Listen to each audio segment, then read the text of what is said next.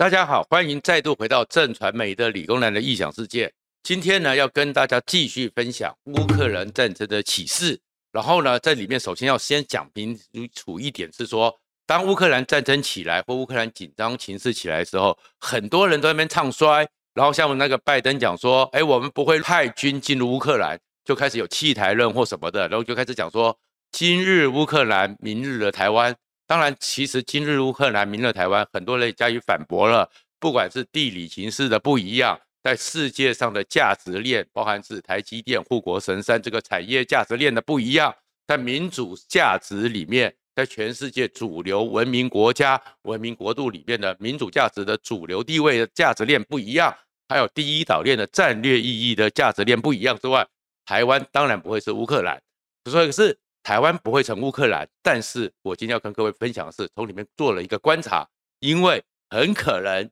今日的普丁就是明日的习近平。从乌克兰战争还有整个西方主流国家的因应过程中，我们可以看到，也许普丁的困境也将是将来习近平的一个困境。今日普丁，明日习近平。如果你喜欢这个频道的话，请记得在右下角的小叮当按赞、分享和订阅。乌克兰战争打了一阵子，七天左右，整个普丁不如预期，没有像他所想象的可以拿下整个基辅，拿下乌克兰，让乌克兰从此成为他的一个附庸国。然后这个时候呢，拜登总统上任，拜登总统上任了以后，发表他就任以来第一次的国情咨文，而这个国情咨文呢，意义深远。表面上他当然是直接的指责普丁说：“你错了。”我会对你做更多的谴责，然后另外一方面，因为他是国情之文，他会去讲说他两兆美金的美国基础建设计划，他会去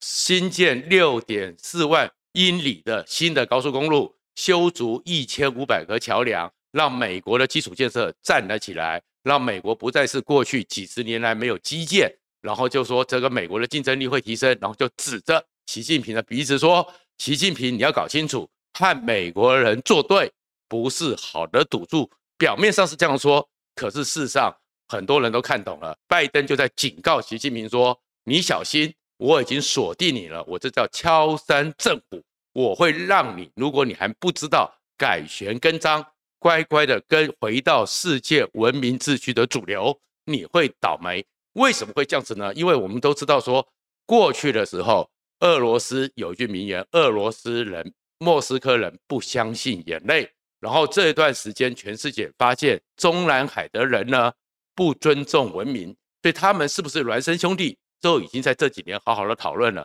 而拜登就很清楚的告诉你说，我就认为你们是孪生兄弟，你们的下场会一样。而下场会一样的时候呢，当拜登讲完这些的时候，《纽约时报》连续几篇报道就很有趣的在警告习近平，警告中国。你不要以为说天下大乱，形势大好。《纽约时报》先做了一个独家报道，原来在先前的时候，因为呢，整个中国呢跟俄罗斯关系紧密，而乌克兰呢，过去中国在军武要重新起来这些军事技术的时候，跟乌克兰的经贸关系也紧密。鱼腥欧铁路，他们的一带一路这条铁路，乌克兰也是整个所谓的他们的一带一路像北边的一个起点。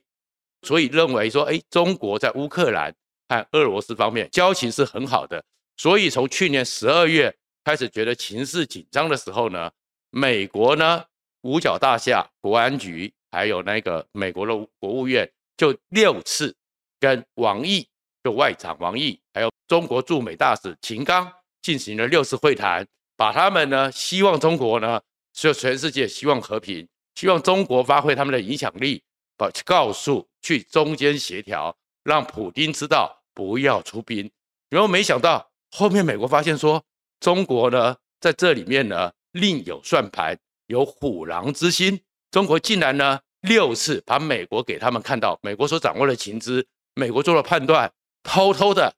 告诉了普丁，告诉了莫斯科，让普丁知道美国的底线，让普丁知道美国和北约的现况。让普丁反而以为说他是可以出兵，那为什么会这样子？《纽约时报》继续去报道，原来习近平认为说，让有一场战争，让整个俄罗斯陷入一场战争，那普丁一定需要盟友。所以这个时候，他对普丁，当普丁面对北约、欧盟、美国一个制裁或围剿之后，普丁呢没有选择，一定会跟中国更要好。所以呢，中国欠缺的天然气，中国欠缺的人员，就可以跟普丁要挟。果然，二月四号北京冬奥的时候，普京就到了北京，跟中国签了十年的大约。然后，俄罗斯还有整个乌克兰。小麦是全世界占了百分之二十五。你看，在二月二十四号，普京出兵之后，中国关税总局也开放俄罗斯的小麦可以卖到中国，解决中国的粮荒问题。所以他们认为，习近平其实就想要从中取利，而且他也是跟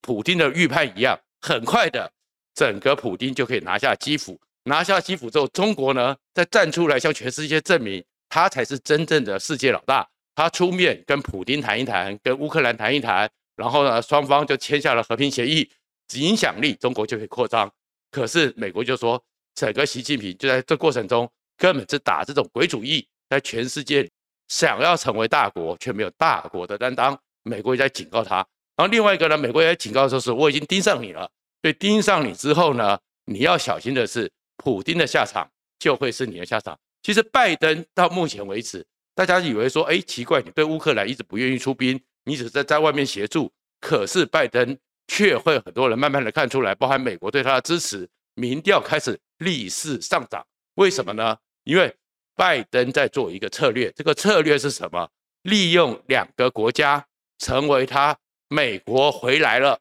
美国在世界上是真正的领袖这样一个地位的两个提款机，在台湾这边。在南海这边过去的时候，美国呢，大概因为就是冷战结束之后好久的状况，美国的领导地位没有这么强大。美国在世界盟国里面，大家开始对他怀疑。所以你看，在印太地区，韩国啊、东南亚各种的国家里面，跟中国，因为中国有磁吸效应，跟中国关系越来越好，美国越来越边缘。但是当南海天海造陆造成了南海国家的威胁，然后在整个钓鱼台、宫古海峡，甚至于是在整个台海这边，造成了整个印太地区的威胁。美国重启印太战略，这样一个重启之后产生的一个压力，就是大家开始知道中国是威胁者，因为要面对中国的威胁，所以呢，整个印太要团结起来，帮助美国重返亚太。然后在北约那边呢，整个北约呢，在二零一九年的时候，马克宏会说他整个北约已经脑死。那事实上也是如此，因为整个北约呢，当时的北约成立是为了面对前苏联帝国的华沙公约，但是，一九九零年华沙公约随着苏联帝国而解体，北约没有了一个战斗的目标，然后呢，又经过了是，哎，普丁呢又是取代了共产党政权，把叶尔钦给推掉了，把戈巴契夫就整个好像俄罗斯的共产党，连列宁的铜像都被拿掉了，所以他们也失去了一个过去冷战时候。壁垒分明的立场，然后德国啊又要依赖整个俄罗斯的天然气百分之四十，所以这整个情势一下来之后，整个北约其实每次的操演，每次的军队也开始是虚应故事，欧盟也是各有各的算盘，所以是松散的。而在这松散过程中，他们也不愿意把自己的利益跟美国绑在一起，完全服膺美国的领导。可是这一次这个状况之下，原来普丁，原来俄罗斯这么凶恶。说出兵就出兵，签订的明斯克协议，一张纸就把你直接撕掉。你看，北约团结起来了，北约重新的复活，而这样的一个情况，你要去对抗全世界第二名的军力，你还是需要一个老大哥在背后相挺。所以这个时候，其实拜登和美国也在这过程中重新确立了大西洋靠普丁去成为一个提款机，可以去连接北欧、东欧、西欧。成为欧洲的盟主，在太平洋这边，中国是个提款机，所以美国已经很清楚的，就是认定你普丁和习近平就是孪生兄弟，而这样的孪生兄弟，普丁碰到什么下场，习近平就会碰到；而习近平碰到了什么结局，恐怕普丁也会碰到。这个情况就是现在整个美国在玩的一盘局，而在这一盘局里面呢，我们要看的是第二个，就是整个习近平还有解放军要思考的是说。你们的军队可能也是跟普丁这次入侵乌克兰的部队一模一样，华而不实，大内宣可以讲得很高兴，事实上毫无战力，或者是战争的能力，不是你们所想象的。其实，整个共产主义体制、共产主义国家，他们的军队看起来，因为他们都穷兵黩武，因为是枪杆子出政权，对军队看起来都好像非常的凶恶。然后呢，每次都拿出来钢铁洪流、红色暴风雨，让你吓到觉得是非常恐惧。可是他们真的能打吗？真的可以打吗？事实上，乌克兰这一场俄罗斯的战争啊，系出同源的中国解放军，大家很多人就重新思考说，解放军的战力真的像你所讲的，像你大内宣、大外宣所展现的，真的这么强吗？很多人在整个俄罗斯普丁的军队。在乌克兰里面的受窘，就想到了一九七九年，其实中国解放军也差不多，可能也是如此。当时的时候，这是我们知道说，整个邓小平起来，然后越南呢，跟整个中国呢苦大仇深，数十年来他非常的对抗，而这对抗的原因本来是恩深义重情长，是好朋友。胡志明跟毛泽东、周恩来、朱德都是好朋友。最早的时候。整个滇边府战役还是中国解放军朱德、贺龙帮他们把法国赶走的。那后面怎么会变成今天这个局面呢？就是当时的时候，越共统一了越南之后，想要在中南半岛里面成为一个领导力量。那想要成为一个领导力量之下，滇边府战役也是中国解放军帮越南打下来的。但是当整个越战结束之后，越共统一了整个越南之后，也想在中南半岛称霸，就抵触了中国的利益。对中国就要出兵，那当时的时候，中国也是以为说他们的军队这么多，他们的火力这么强大，你越南只是会打游击战的，你怎么可能跟他对抗呢？所以那时候就是下令出兵，出兵之后就是泰山压顶之势，坦克车、火炮、军队数十万就直接直冲越北。他们当时也是跟普丁的想法一样，几天之内就把越北最重要的省会、最重要的战略要地亮山给拿下来，但是。后面这场战争打得灰头土脸，最后跟中国一向的在印度那边一样，像那个珍宝岛事件一样，都自我宣称他赢了。可是大家都知道是一个惨胜，事实上其实是灰头土脸。因为为什么呢？后面慢慢的中共军方的一些资料才出来。那个时候呢，战争打下去之后，他们的十大元帅还有邓小平傻眼了。原来中国的军队其实真正的是驴是马上战场，一看就知道。当时中国军队打上去之后，他们呢，哎，以为说已经是有一个新的火炮了，是一个现代化的军队了。没想到这些军队还是小米加步枪。这个整个战争没有像美军真正的是七十年来，全世界每年都在全世界实地的作战，有实物的战争经验，完全不能比较。所以他们当时大军过去的时候，他们有个地方呢，有一个连队一百多个人攻一个山头的时候。被几乎全歼，只剩下二十个人。那原因是什么？后来才发现，攻上山头的时候，越共只有十来个人，不到两个班，在山头上。但是整个呢，还是小米加步枪，一个接着一个，就看我们看到了很多抗日神剧一样。他们根本没有真正战争，一百多个人在山下被人家居高临下，然后在山谷里面这样慢慢往上爬，以为自己是掩蔽，被人家一眼一只看在眼里，直接被歼灭了。然后当时他们也有很多。来自于苏联的 T 系列的坦克，觉得自己可以耀武扬威了。但是很多人没有经过战争，所以他们在做坦克的时候，很多人呢，他们不是像真正的作战一样，坦克在上面前进，装甲步兵是在下面拿着枪警戒，以免受到狙击，以免受到整个火箭炮的狙击。而是大家觉得说，哇，有坦克真好，二十几个人挤到坦克车上面去，然后这样子觉得可以比较省体力。然后坦克车会颠簸啊，甚至有很多人还用麻绳。把自己像安全带一样绑在坦克上面，结果一颗火箭弹一下来之后，不但坦克毁了，二十几个人也全毁了。所以他们才知道说，原来解放军的实战能力是很弱的。而那些新兵呢，就是平常在耀武扬威，真正要面对战场的时候，他们会是恐惧的。那恐惧到什么程度？这个时候我们会看到说，整个俄罗斯的新兵，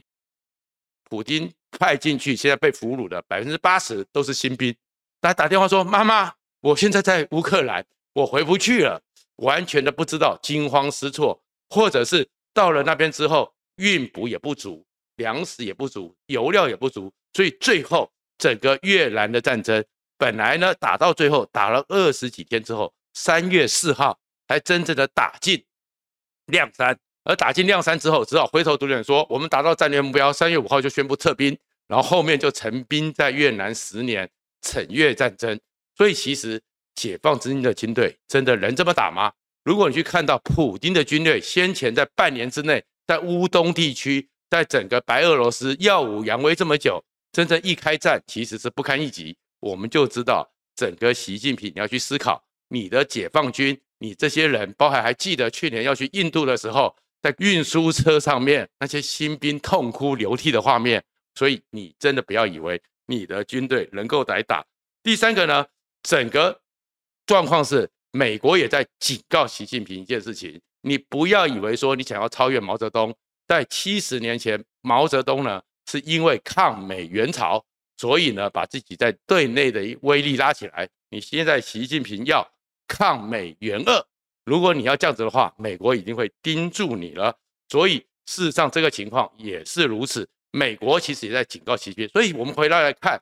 为什么我说习近平现在压力很大？因为呢整个。当时惩越战争之后，邓小平发现说，其实解放军根本上还是小米加步枪的土八路，而这样一个土八路的一个情况，这在他是没办法做现代化的军队，没办法做现代化的军队，所以呢，就要做一件事情。我们现在知道，就是当初成吉思汗登基，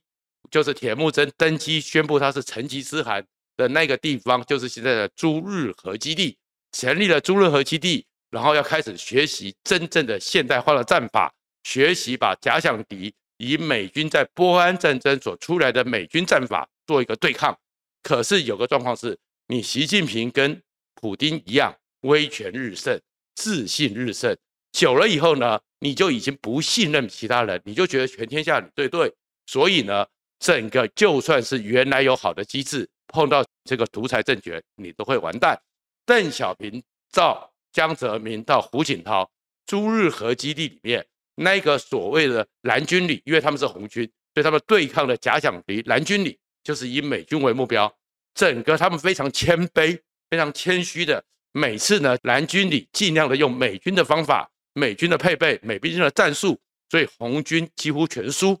但是到了你习近平上来之后，开始觉得我最英明，我最伟大，而且呢，你只听好话，就跟普京一样，只听好话。大家现在也怀疑，在乌克兰这场准备里面，任何真正专业的军方的意见、军事将领的意见，普丁其实不听的。包括我们可以看到，他在开会的时候，整个俄罗斯的国防部长还有那个参谋总长，距离他四十尺、十几公尺，普丁也怕被暗杀。那习近平更怕被暗杀了。习近平上来之后，过去江泽民、胡锦涛、邓小平所留下来的军委会这些将领，通通被他撤换了，而且通通被他斗垮了。甚至于是当时要帮助他掌握军队的刘少奇的儿子刘源也被整肃了。你习近平在军方里面，大家会跟你讲真话吗？因为大家不敢跟你讲真话，所以习近平会觉得他的解放军越来越厉害。朱日和基地过去三十九败。突然之间，在习近平你威权日盛之后，朱日和里面的红军就会告诉你说，他们都打赢了，他们都会赢，红军已经比美军还要厉害。然后第二个是，你要怎么去跨海？二零一四年克里米亚战争之后，所以二零一五年，我们会看到中国不断的公布各种想定攻台的方法，有三个主战场：台北、澎湖、高雄。然后呢，有十二个攻击点。一个第一集的时候，千弹齐发。把台湾就像点穴战法一样彻底的毁灭，然后七条海峡封锁线，让美军让台湾南北不能呼应，美日不能驰援，想得很漂亮。而这套战略，这套想定，就是当初跟俄罗斯一起想出来的。但是现在也告诉你说，俄罗斯这套战法，真正的在乌克兰，而且乌克兰还没有海峡，还没有天险，你都已经打不下来了。你习近平真的相信你用这套战法，你能够打吗？而这样一个战法。当全世界去对你进行制裁的时候，整个普京的压力越来越大，而且共产国家最重要是什么？因为你呢是枪杆子出政权，那些军人挺你是没话讲，但是当那些军人看不起你的时候，你随时会垮台。所以奉劝习近平，好好的去准备你的二十大，你要连任那是你家的事，但是如果你以为连任之后拿台湾来祭旗，你可能就会是下一个普京。谢谢大家。